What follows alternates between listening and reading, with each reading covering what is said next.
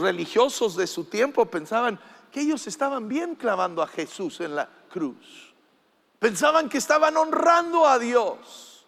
Es por eso las personas hoy en día están tan cegados, piensan que su estilo de vida está bien, cada quien haga lo que quiera, están cegados por una oscuridad del pecado.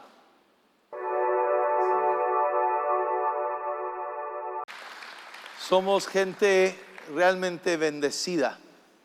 Necesitamos reconocerlo, ¿verdad? Este 4 de julio aquí en Estados Unidos, ¿verdad? Se celebra el Día de Independencia. Yo sé que en nuestro campus en Chihuahua, Ciudad Juárez, es el 16 de septiembre que en México se celebra. Y alrededor del mundo, cada país tiene un día cuando celebran su independencia. Pero lo que nos sucede muchas veces es que en estas celebraciones que debemos de celebrar, se nos olvida el sacrificio. Se nos olvida que para tener esta independencia, tener esta libertad, a alguien le costó. Alguien tuvo que pagar un alto precio para que tú y yo pudiéramos celebrar la libertad. Y es lo mismo en nuestro caminar con Cristo. Muchas veces nosotros nos olvidamos de lo que le costó a Jesús obtener nuestra libertad. Y por eso tengo aquí una cruz, y si hacen una, eso, gracias para que los de los campus puedan ver. La cruz es central en nuestra fe cristiana. La cruz es esencial. Escúchame, católicos, evangélicos, griegos ortodoxos, todos apuntan a la cruz. Tendremos cosas que nos separan, pero todos apuntamos a la cruz de Jesús. Es esencial en nuestra fe cristiana. El nacimiento de Jesús, de la Virgen María, habla de su divinidad de que Él es un Dios divino. Él es un Dios de milagros. Él puede hacer lo imposible. Pero si Jesús solo hubiera nacido de la Virgen María, vivido una vida perfecta como la vivió sin pecado, y luego es arrebatado al cielo antes de ir a la cruz, tú y yo el día de hoy todavía estaríamos cargando con nuestro pecado. E, e, esta mochila que traigo aquí no es que Marianela me haya corrido de la casa. No, estoy buscando hospedaje ni nada. E, esto está aquí para representar en mi vida el pecado. El pecado que tú y yo dice la Biblia, todos hemos pecado. ¿Cuántos hemos pecado? ¿Cuántos pecadores hay aquí? Los que no levantaron la mano acaban de pecar otra vez por mentirosos. Todos somos pecadores. Yo he pecado. Y luego nos dice la Biblia y la Escritura que este pecado tuyo y mío nos condena a una muerte eterna. Entonces ves el nacimiento de Jesús, aunque habla de su divinidad, habla de su poder, pero ese nacimiento no nos salva. Es cuando Cristo Jesús va a la cruz, cuando lo tomamos allí él nació para morir. Nos dice Colosenses capítulo 2, verso 13, ustedes están muertos en qué? En su pecado. Sin embargo, Dios nos dio vida en unión con Cristo al perdonarnos todos los pecados, pero ¿cómo los perdonó? Dice, y anular la deuda que teníamos pendientes por los requisitos de la ley la ley determina, pecas, mueres. Esa es la ley. Y, Dios no puede violar su ley. Dice, pero al anular esa deuda que nos era adversa, ¿qué dice? Clavándola en dónde? En la cruz. Él vino y Él murió por ti y por mí en esa cruz. Y en esa cruz, Él toma sobre Él mismo mi pecado, tu pecado. Y tú y yo podemos vivir en libertad. ¿Por qué? Porque Jesús fue a la cruz y murió por nosotros. Es esa cruz que tiene que ser central en nuestra vida, en nuestro caminar con Jesucristo. Entonces yo quiero tomar unos minutos, ténganme paciencia, pero yo quiero que vayamos a esas últimas horas de Jesús aquí en la tierra. Y yo quiero que veamos paso por paso todo lo que Jesús sufrió por ti y por mí, para librarnos a ti y a mí del pecado y librarnos de tanto más. Vamos al Evangelio de Marcos.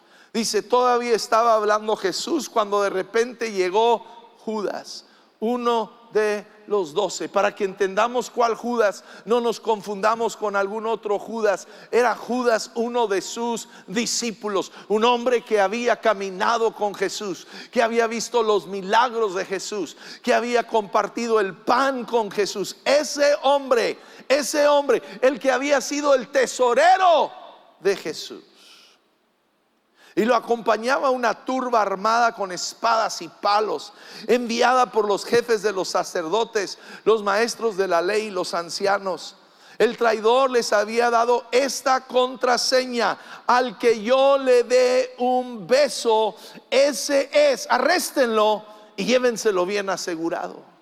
Tan pronto como llegó Judas se acercó a Jesús. Rabí le dijo, oh sí, maestro, ah, qué saludo. Y lo besó. Entonces los hombres prendieron a Jesús. ¿Sabes qué? Jesús conoció la traición por ti y por mí. Él se dejó ser traicionado por ti y por mí. Cualquier traición que tú hayas sufrido en esta vida, Jesús ya lo sufrió. Él ya lo cargó. Deja de estar viviendo con que es que me hizo, es que me hizo, es que dijo. No, Jesús ya lo sufrió por ti. Él sufrió la traición máxima por ti y por mí.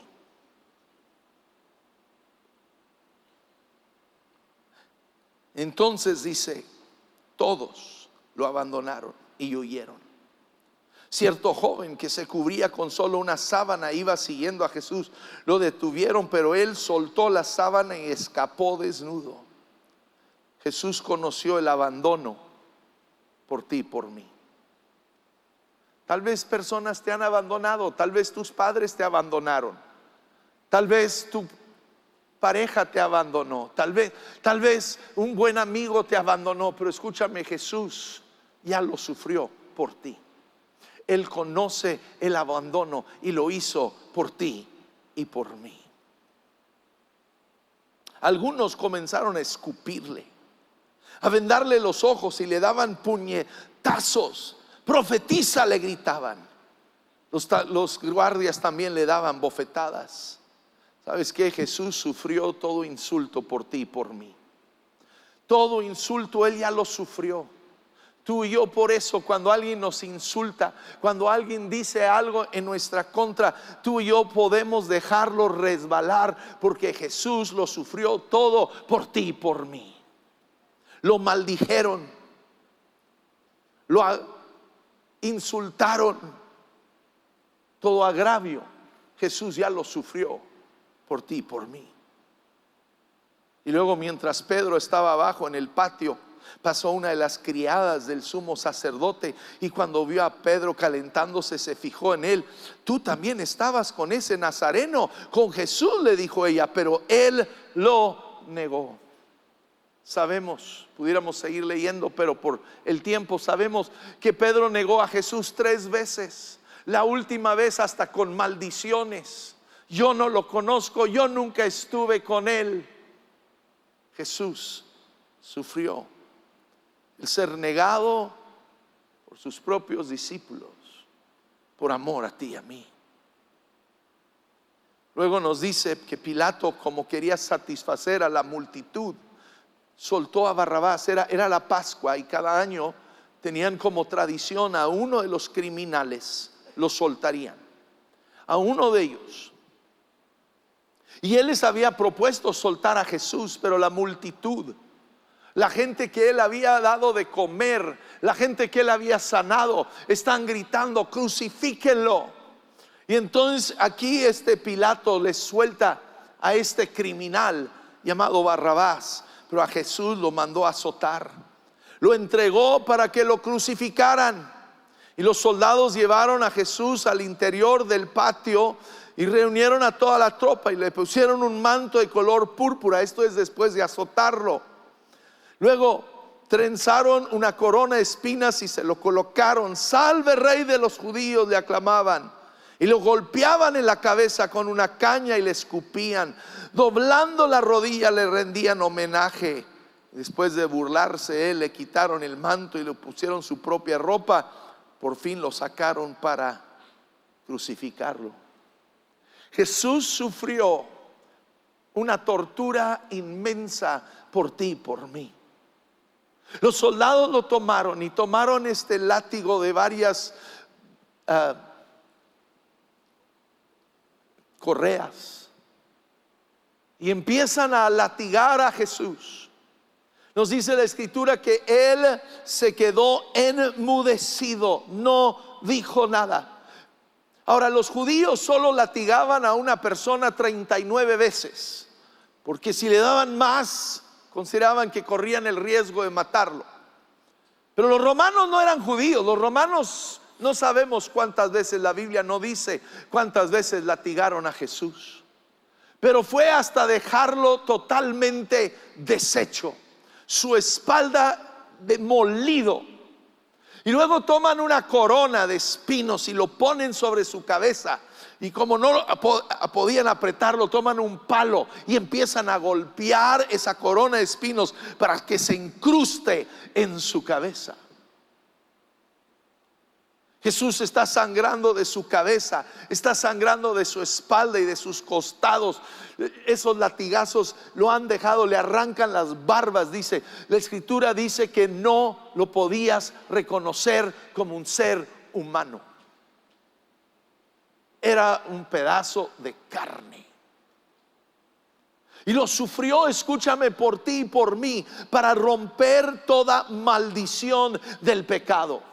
Cuando el pecado entró en el mundo por medio de Adán y Eva, escúchame, entró maldición, maldición a, la naturaleza, maldición en el cuerpo humano. Vienen los espinos, vienen las enfermedades, todo tipo de maldición. Y Jesús lo sufrió para librarnos a ti y a mí. Dice Isaías el profeta, mas él herido fue por nuestras rebeliones, molido por nuestros pecados. El castigo de nuestra paz fue sobre él y por sus llagas fuimos nosotros curados.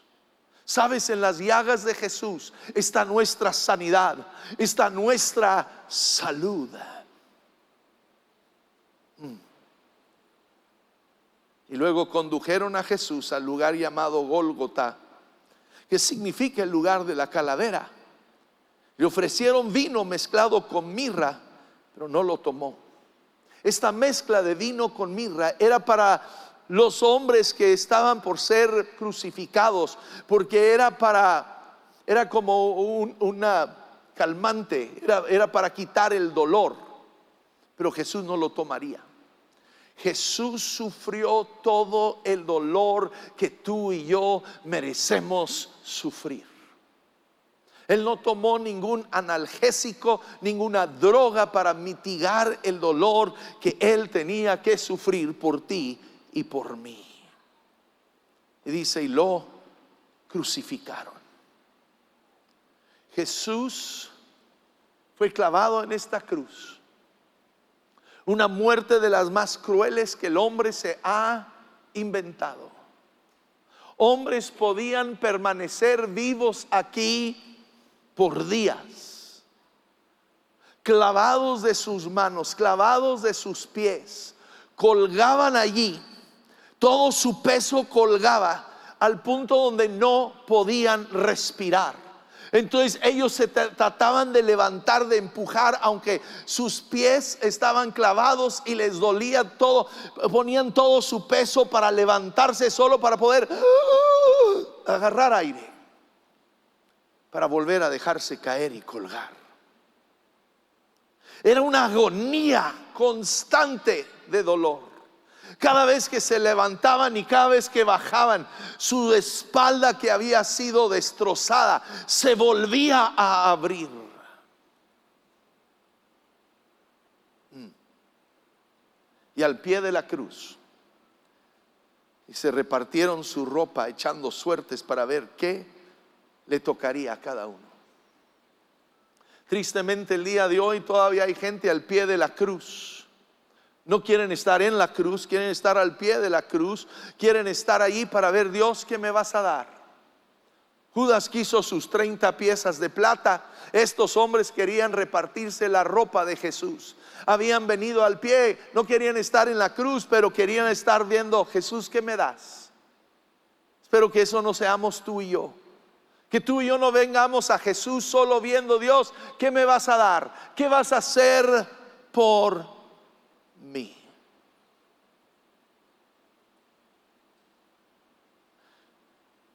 Dice, y con él crucificaron a dos bandidos, uno a su derecha y otro a su izquierda. Sabes que Jesús se identifica con nuestro pecado. Jesús lo toma sobre sí mismo, pero se identifica con el pecador. Lo clavaron entre dos ladrones, entre dos asesinos. Hmm. Y verso 33, desde el mediodía hasta la media tarde quedó toda la tierra en oscuridad. Esta oscuridad no es una oscuridad natural. ¿Ves? Algunos dicen es que fue un eclipse del sol. Un eclipse del sol no dura tantas horas. Un eclipse del sol es, es, corto, es rápido, pasa el sol, la luna, se ve por un momento, ¿verdad? Puedes tomar hasta fotos y ves alrededor y no te se queda la tierra en total oscuridad. Pero aquí es una oscuridad densa. Porque el pecado del mundo entero estaba siendo puesto sobre el cuerpo de Jesús. Y escúchame, el pecado trae oscuridad a la vida del ser humano. El pecado trae una oscuridad a nuestras mentes, una oscuridad a nuestras almas, una oscuridad a nuestra manera de pensar y actuar. Por eso las personas pueden ser tan perdidas. Por eso en nuestro mundo hoy en día llaman lo bueno malo y lo malo bueno y uno dice, ¿cómo? No los entiendo. ¿Por qué? Porque viven en la oscuridad del pecado. Uno cuando está en la oscuridad pierde todo sentido de dirección. Les platicaba en el primer servicio, en nuestra luna de miel, Marianela y yo, unos amigos nos regalaron una entrada a un parque que se llama Senses, ahí en Cancún. Y, una de las actividades, digo, vale la pena, pero una de las actividades es como que pagué dinero para esto.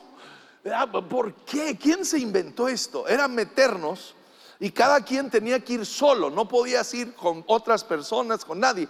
Era entrar en una cueva totalmente oscuro donde llega al punto donde no veías nada, ni para enfrente ni para atrás. Y, lo único es podías tocar las paredes al lado y ahí te ibas caminando.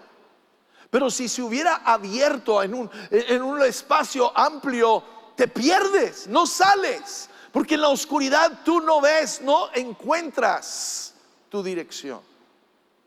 Y es lo que hace el pecado en nuestras vidas. Y ves en, el, en la oscuridad, llegas al momento donde te acostumbras y la luz te molesta. ¿Han salido alguna vez de algo, un lugar muy oscuro y de repente la luz y, ah, qué fuerte pega? Y dice la Biblia que el hombre amó la oscuridad porque la luz le revela su pecado y no lo quiere ver. La oscuridad vino sobre la tierra. El pecado trae oscuridad a nuestras vidas. Nos hace pensar que estamos bien en la oscuridad. En la oscuridad, ¿quién dice que estoy mal? Todo es oscuro. Los religiosos de su tiempo pensaban que ellos estaban bien clavando a Jesús en la cruz. Pensaban que estaban honrando a Dios. Es por eso las personas hoy en día están tan cegados, piensan que su estilo de vida está bien, cada quien haga lo que quiera, están cegados por una oscuridad del pecado. Jesús sufrió esa oscuridad para traernos luz a nuestra vida. Hmm.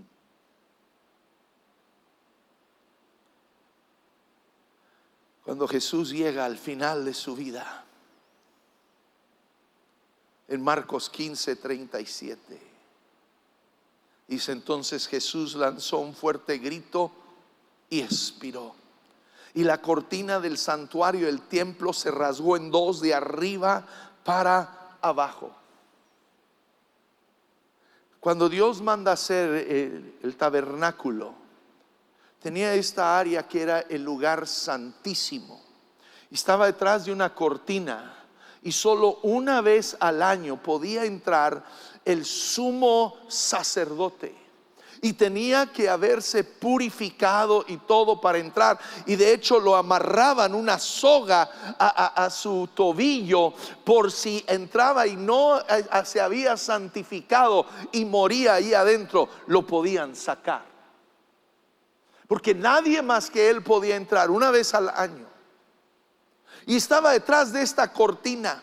Pero el momento que Cristo Jesús muere y expira en la cruz y Él exclama, está terminado, he completado la obra. Se rompe la cortina, no de abajo para arriba, porque pudieran haber dicho, ah, unos discípulos lo agarraron y lo rompieron. No, de arriba para abajo, Dios toma y rompe esa cortina que separa al hombre de Dios. Lo rompió para que tú y yo el día de hoy podemos tener acceso delante del Padre Celestial. Tú y yo podemos entrar a la presencia de Dios gracias a lo que Cristo Jesús hizo en esta cruz. Es por su cruz que tú y yo tenemos acceso ante el Padre Celestial. Mm. En eso el centurión que estaba frente a Jesús, un centurión romano, no es judío, no es religioso, es un hombre que ha visto miles de muertes. Al oír el grito y ver cómo murió, dijo, en verdad, verdaderamente este hombre era el Hijo de Dios. Jesucristo murió para revelarnos a Dios, a todos no solo a los judíos, no solo a los religiosos, sino a todos nosotros. Él se revela como el Hijo de Dios. Y es en esta muerte, es en su sacrificio que tú y yo somos librados de nuestro pecado. Pero yo tengo que entregárselo a Dios. Pero no les... Eh, eh, le entrego mi vida a Jesús. Le entrego mi qué? ¿Ves? Algunos queremos nomás venir, dejar mi pecado aquí y me sigo y vivo la vida loca.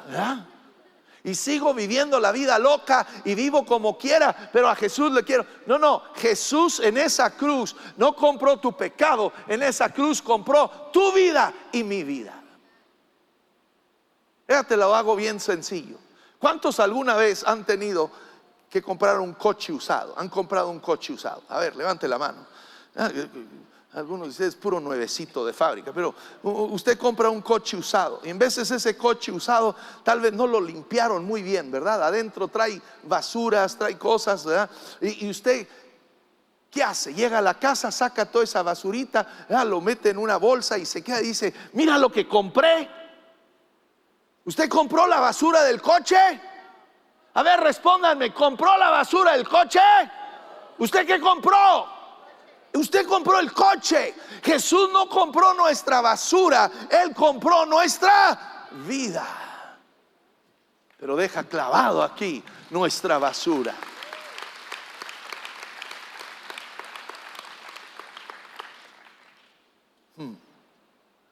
Entonces sé que todos deben de haber recibido a la entrada la cena del Señor. Si pueden sacarlo de donde lo tengan, si no lo tienen, levanten la mano. Nuestros anfitriones son tan gentiles, van a ir corriendo con usted y se lo van a dar. Pero ese, yo quiero que saquen ese panecito.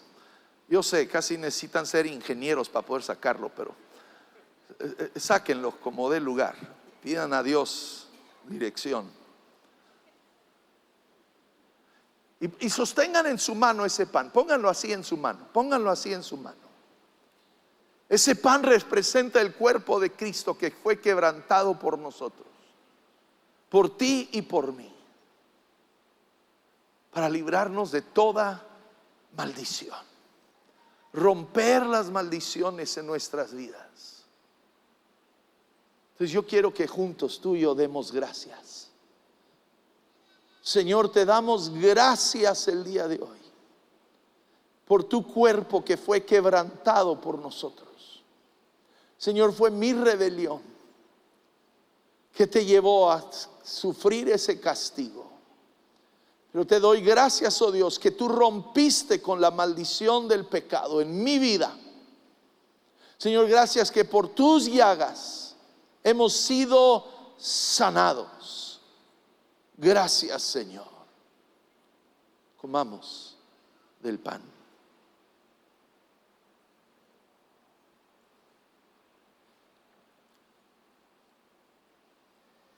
Ahora sostengan en su mano la copa. Nos habla de la sangre de Jesús. Él no solo sangró de sus manos aquí en esta cruz, de sus pies que fueron clavados, sangró de su cabeza, sangró de su espalda, sangró de su costado cuando le dieron con una lanza él derramó toda su sangre en esa cruz, porque es por medio del derramamiento de sangre que hay el perdón de pecados. Es su sangre que nos perdona y es su sangre que nos da a ti y a mí el poder de ser llamados hijos de Dios. Entonces quiero que me acompañen. Señor, te damos gracias por la preciosa sangre de tu Hijo Jesús derramado en la cruz tu sangre dada por mí. Gracias. Gracias que me amas tanto que diste tu sangre y que tu sangre me limpia de toda maldad. Tu sangre me da el poder de ser llamado hijo de Dios. Gracias que es en tu sangre que yo tengo vida. Gracias. Tomemos de la copa.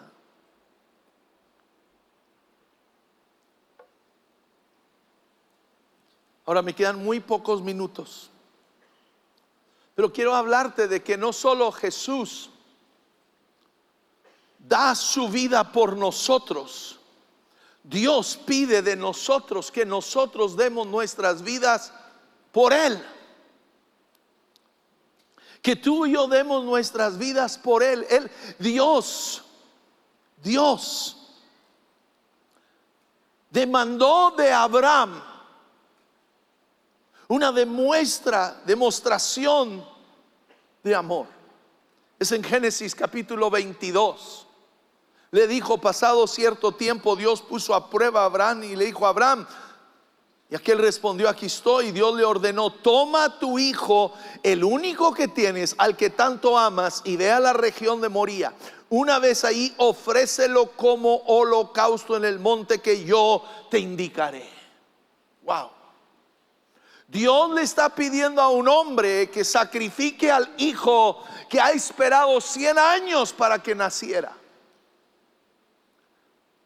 El hijo de la promesa. Sacrifícalo si me amas. Ahora Abraham responde a Dios. Abraham responde, primero dice, que se levantó de madrugada al día siguiente, no la pensó, no la meditó, no dijo, bueno, te reprendo, No, no, se levantó al día siguiente y salió a donde Dios le había enviado. Abraham respondió en obediencia. Y Dios nos llama a responder en obediencia. Y luego cuando llegan allí, Abraham le dice a sus siervos que iban acompañándoles, dice, quédense aquí con el asno, el muchacho y yo seguiremos adelante para adorar a Dios y luego regresaremos junto a ustedes. Abraham obró en fe. ¿Qué les está diciendo? Voy a ir, voy a sacrificar a mi hijo, pero no, sé cómo, pero Dios va a hacerlo. Él y yo vamos a regresar. Es un acto de fe. Obedeció, pero obedeció en fe, creyendo a Dios. En el camino el hijo ya es un adolescente, él ha estado en varios sacrificios con su padre. Dice, padre, traemos la leña, traemos la lumbre, tú traes el cuchillo, pero nos está faltando lo más importante. ¿Dónde está el sacrificio? Y Abraham le contesta, hijo mío, lo proveerá Dios. Y siguieron caminando. Oh, tú y yo tenemos que creer en un Dios que siempre provee. Tú y yo tenemos que creer en ese Dios que siempre, siempre provee. Mm. Abraham no le retuvo a Dios nada. Le llevó su hijo. Sí. Cuando llega a ese lugar, él levanta el altar, las piedras, pone la leña y luego toma y ata a su hijo. Lo ata de los pies, lo ata de las manos, lo toma y lo carga y lo pone sobre esos leños. Escúchame, él está por matarlo, prenderle fuego y dejar que se reduzca a cenizas, creyendo que Dios de alguna forma lo va a regresar. Pero él va a darle a Dios lo que Dios le pidió y él levanta ese cuchillo para matar a su hijo, en eso Dios lo detiene. Dios lo detiene en ese momento. Pero quiero ver lo que Dios le dice.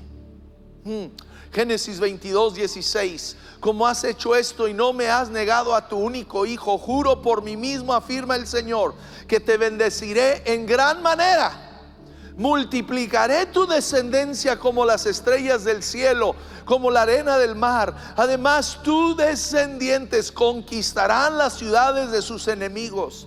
Puesto que me has obedecido, todas las naciones del mundo serán bendecidas por medio de tu descendencia. Le está diciendo Abraham, como tú no me retuviste nada, yo te voy a bendecir a ti. Pero solo no solo a ti, voy a bendecir a tus hijos y a tus nietos y a tus bisnietos y a sus generaciones. Pero no solo eso, Abraham, porque tú no me retuviste nada a mí. Yo no solo te voy a bendecir a ti y a tu familia, voy a bendecir a todo el mundo.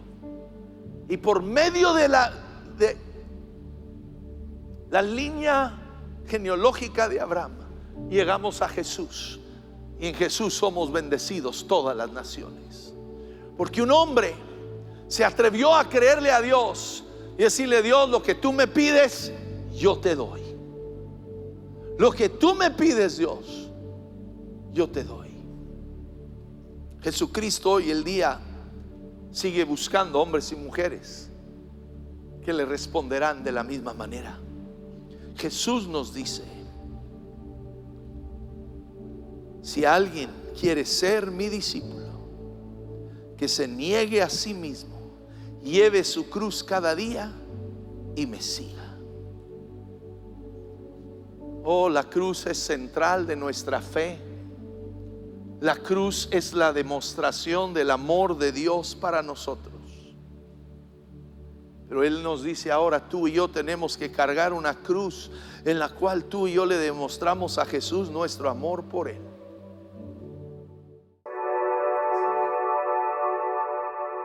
Muchas gracias por conectarte al mensaje de este domingo. Nos encanta el que puedas ser parte de lo que Dios está haciendo en nuestra iglesia sin importar de dónde nos estás viendo. De igual manera, te invito a que nos sigas y te suscribas a nuestro canal en YouTube, donde vas a poder encontrar más mensajes como este para que puedas fortalecer tu relación con Dios. De igual manera, síguenos en nuestras redes sociales para que puedas estar conectado con todo lo que está sucediendo aquí en casa. Que Dios te bendiga.